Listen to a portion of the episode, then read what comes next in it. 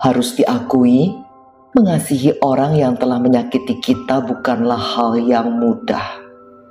Jangankan mengasihi, untuk mengampuni saja belum tentu kita bersedia. Kebanyakan dari kita memilih untuk membenci dan mendendam.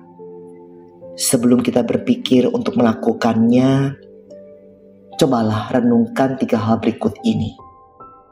Pertama, tetaplah mengasihi.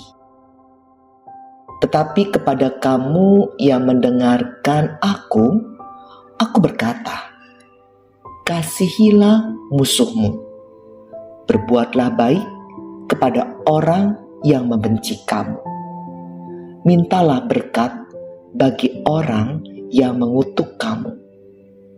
Berdoalah bagi orang yang mencaci kamu.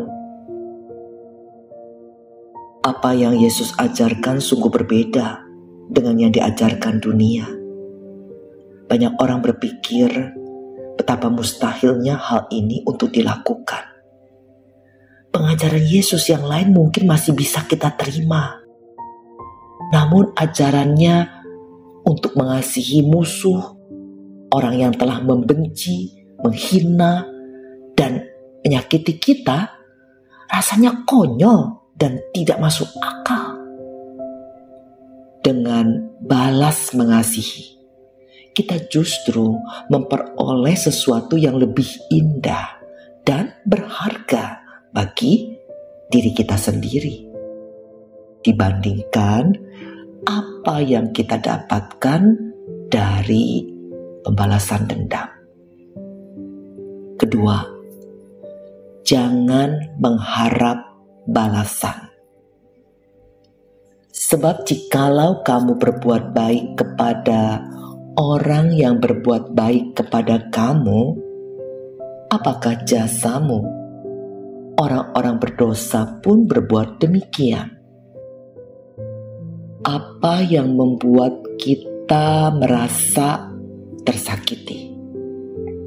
Kalau mau jujur, bukankah itu kita memiliki pengharapan tertentu terhadap orang tersebut?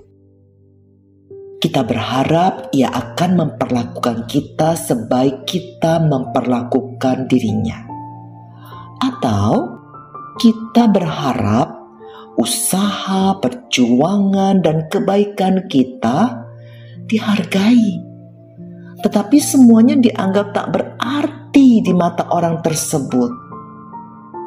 Bisa jadi juga kita punya ekspektasi bahwa ia akan mengasihi dan menerima kita karena kita sudah memenuhi keinginannya atau memberikan apa yang ia inginkan.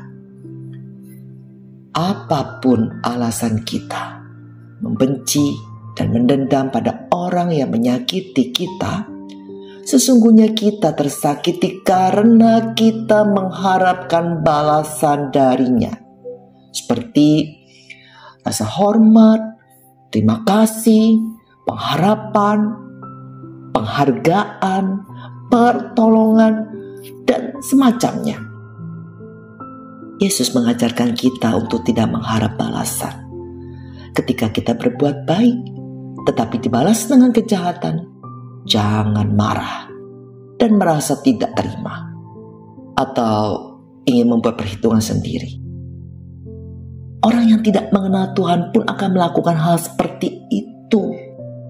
Jadi, apa bedanya kita sebagai orang Kristen dengan orang-orang tersebut? Apakah upah dari perbuatan yang menginginkan pamrih?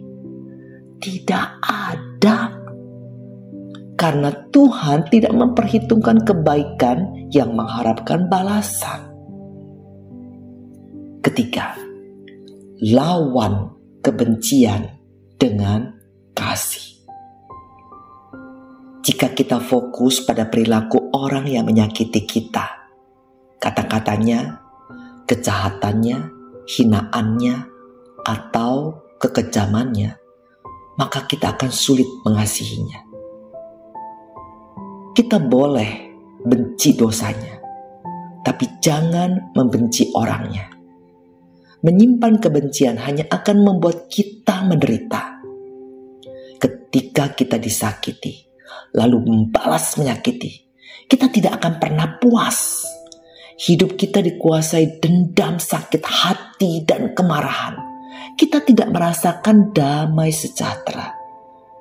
Kebencian menimbulkan pertengkaran, tetapi kasih menutupi pelanggaran. Salah satu cara untuk mengasihi adalah dengan mengatakan kebenaran dalam kasih. Mungkin ini bukanlah hal yang mudah, tetapi harus kita lakukan. Hal apa yang membuat kita membenci orang tersebut? Apakah ada masalah yang belum diselesaikan? Jika kita hanya mengabaikannya dan tidak membereskan, mungkin Seiring berjalannya waktu, rasa benci kita bisa terkikis. Namun, jika suatu hari kita memiliki konflik lagi dengan orang tersebut, kepahitan tersebut akan muncul dan bahkan semakin bertambah.